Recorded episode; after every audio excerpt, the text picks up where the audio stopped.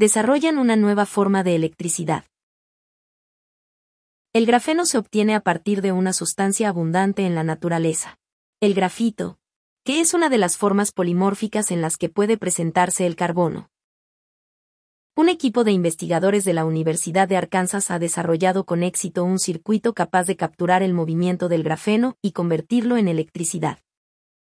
Los físicos mencionan que el circuito capaz de recolectar energía y basado en grafeno, podría ser incorporado en un chip, con el propósito de proveer energía limpia y de bajo voltaje para dispositivos y sensores pequeños.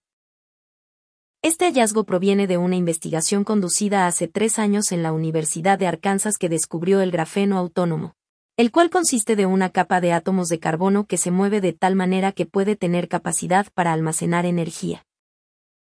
La idea probó ser controversial, debido a que va en contra de la conocida aserción del físico Richard Feynman acerca del movimiento de los átomos, conocida como movimiento browniano. Sin embargo, los investigadores de la universidad encontraron que a temperatura ambiental el movimiento térmico del grafeno se induce corriente alterna en un circuito. Este logro antes se pensaba imposible. Los investigadores también descubrieron que su diseño incrementa la cantidad de energía recibida. Mencionaron que encontraron que el movimiento oscilatorio de los diodos amplifica la conducción de electricidad en lugar de reducirla. Los investigadores del proyecto fueron capaces de utilizar un campo de física relativamente nuevo llamado termodinámica estocástica.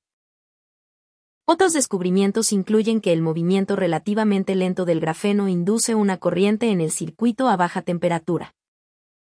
Esto es muy importante desde el punto de vista de la tecnología debido a que los dispositivos electrónicos funcionan de manera más eficiente a frecuencias más bajas. El siguiente objetivo es determinar si la corriente directa puede ser almacenada en un capacitador para ser utilizada después. También se planifica la miniaturización del proceso. Gracias por seguir escucha las noticias de hoy.com.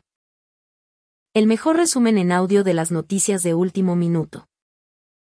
Si deseas estar siempre al tanto de las últimas noticias, no olvides suscribirte o seguirnos en nuestras redes.